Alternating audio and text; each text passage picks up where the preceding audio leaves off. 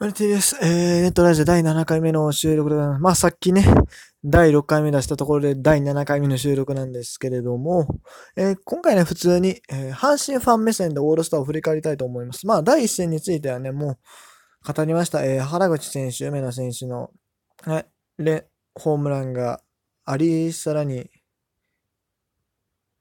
あれですね、えー、近本選手の盗塁っていう話なんですけど、第2戦がね、やっぱり甲子園であって阪神の選手が全員出てっていうところでですよ。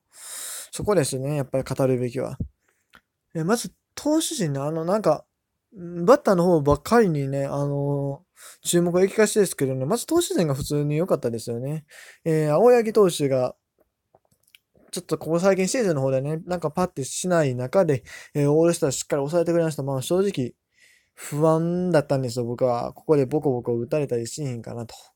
やっぱり、ね、オールスターって前半戦、一時期調子が良かった投手が出て、それでなんか、実際出たらボコボコになるみたいなのちょくちょくあるし、まあ実際、高橋光成選手とかそうだったじゃないですか。ちょっと不安だったんですけど、まあしっかり抑えてくれたようで。えー、このままね、あの、シーズン後半、パーッとやってほしいなと思います。はい。まあ、どうなんですか？青さんはちょっと一回、今実際2軍に落とされてるので、どういう起用法になるのかよくわかりませんけれども、まあ、ローテの再編成ですかね。まあ、これから夏場でね、しんどい時期になってくると思うんですけど、まあ、最終的に10勝してほしいなと思いますね。はい。それから投手陣、えっ、ー、と、ジョンソン投手と藤川投手のリレーですね。えー、まあ、ジョンソン投手ね、えー、一時期登録抹消されたりしましたけれども、まあ、しっかり調子取り戻して後半戦もね、活躍してくれるんじゃないですか？あの、阪神がね、弱い9月にね、しっかりやってくれたらもう、ファンとしては文句ないので、お願いしますということで。そして9回やっぱり来ましたね。えっと、リンドバークの音楽に乗せて、甲子園で9回のマウンドに藤川球児が立ったと。これはね、やっぱファンとしてはね、すごい嬉しいですよね。うん。まあ、阪神ね、やっぱり今、ドイツ選手がクローザーやってるので、なかなかクローザーをすることはないんですよね、球児選手も。まあ、個人的にはね、せっかくだから、あの、9回投げてほしいなと思うんですけどね、別に、ね、あの、藤川選手、普通に調子いいじゃないですか、今年。クローザーやっていいと思うんですよ。だから、あの、名球会にあんまり本人はね、興味がないって言いますけれども、ファンがね、やっぱり盛り上がりますし、チームとしても勢いづくんじゃないかなって思う部分もあるので、僕はね、また9回のね、藤川選手クローザー見たいなと、今の調子なら特に見たいなっていう気はします。はい。なので、そういうね、演出ができたというのは、石山選手の出場自体があったっていうのはありましたし、あと、大型監督のね、えー、配慮っていうか、まあそういうのもあったのかなと思ったりはします。まあ、そういう点でね、あの、まあ、尾形監督には感謝したい部分はやっぱりありますよね。はい。そしてまあ、打者陣ですよ。野手陣。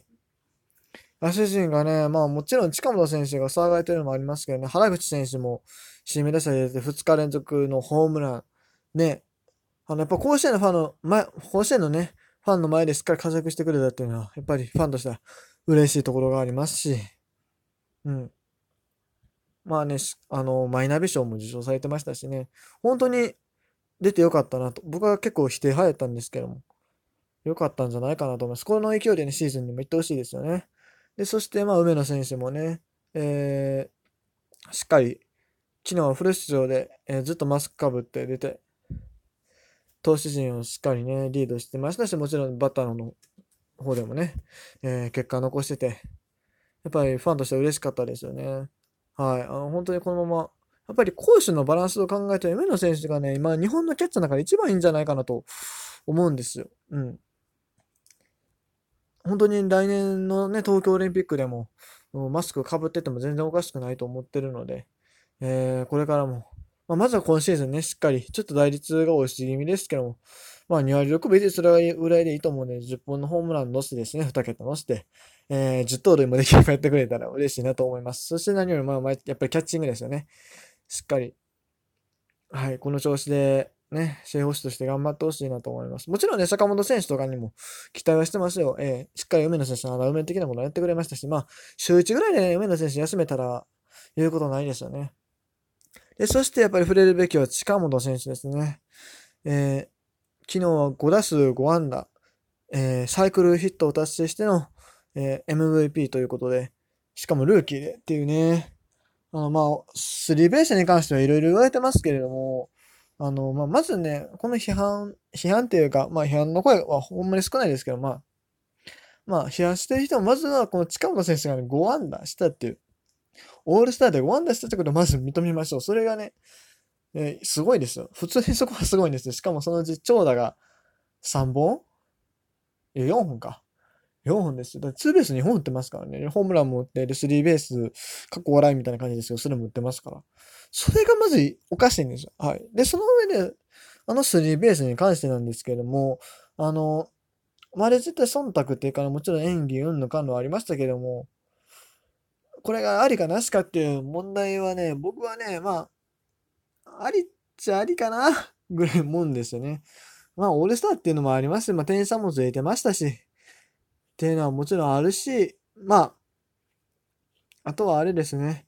えっと、2打席目ですかね。2打席目、ライト方向へのツーベース、ライト線だったかな。まあ、あっちのツーベースがあったんですが、そのツーベース、実は、スリーベース狙えたんですよ。そこで、まあ、近本選手が結構、慎重になって2塁で止まったんですよね。あそこでね、スリーベース打ってたらもう綺麗にいってたんですけれども、まあ、それはでも当日のね、コンディションってあんまり良くなかったので、その部分もあって近本選手はちょっと自重したのかな。でも、オールセット正直突っ込んでほしかった中はあるんですけどね。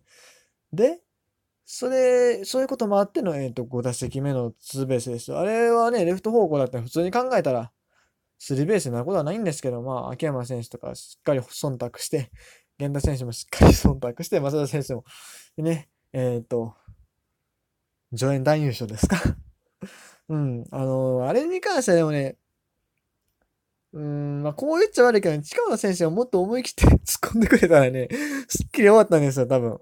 うん。まあもちろん、あの、忖度があってのことではあるんですけども、あの、近本選手、1回2塁で明らかにスペースを落としちゃったじゃないですか。あそこをもうちょっとなんかスムーズに言ってくれてたらここまで議論みたいな方に感はちょっとあるんでね。そこもっとさーってやってくれたらかっこよかったなと思うんですけど、まあでもそれはね、やっぱ1年目の選手なんでね。まあ、いろいろ思うことあったんでしょうし、はい。まあ仕方がないのかなと思います。まあ、いずれにしてもですね、とにかく近本選手、素晴らしかったですし、えー、もうこれからね、本当に、まあ、皆さんそうですけど、これをね、シーズンの活躍につなげてほしいと、まあ、みんな思ってます。はい。これで終わりじゃなくてね、あの、シーズンがあくまでも大切ですから、たまにいるんですよ。あの、オールスターだけ活躍してシーズンたま、全然活躍せへん人とかね、います。はい。だからそこをね、しっかり克服っていうか乗り越えてほしいなと思います。あとね、えっと、まあ、他のチームの選手ですけどね、地面に吉田正尚選手がね、えー、結構打ってましたね。あれ ?2 日連続ホームランなのかな？確か。ちょっとごめんなさい。ちゃんと覚えてないですけど。あの、やっぱりね、彼のフルスイングが魅力あるし、あの、お祭りのとこですよね。あの、増高選手も。あの、今年の春のね、メキシコ戦のバンバン打ってね、えっ、ー、と、まあ、オリックスファンが結構喜んでましたよね。あの、増高選手が打ちまくって、日本の4番もメキシコの4番もオリックスの選手や言うてね、盛り上がってて、まあメキシコの4番はまあどっか消えたんですけど どっか消えたんですけどね。あの、はい。松高選手、ちょっとでも調子上がってきてますよね、最近。2割8分とかもう2割9分、3割いきそうな感じですし。オリックス結構ね、怖いですよ。あの、最下位、最下位で、まあ、僕友達喋ってたりして、結構バカにしてたりはしてますけど。正直ね。正直馬鹿にしてる部分もありますけど、でもね、実際2.5差とかやし、2.5やったっけ？ちょっとごめん、あやふや。でも、まあ、そんなにゲーム差はないんで、これね、オリックスがまあ2位ぐらいまでな食い込む可能性は全然あるし、打線が乗ってくれば、まさかの1位っていう可能性もなくはないですよね、正直。うん。なんならちょっと期待してる部分はありますよ。頑張ってほしいなと思います。はい。そうよ。パリーグのね、あの、後半戦の展望みたいなの語ってなかったんですよね。ぜひ、またそのうち語りたいなと思うんですけれども、うん。明日ね、取れたらいいんですけど、僕実は明日オールスターゲーム見に行くんです。え？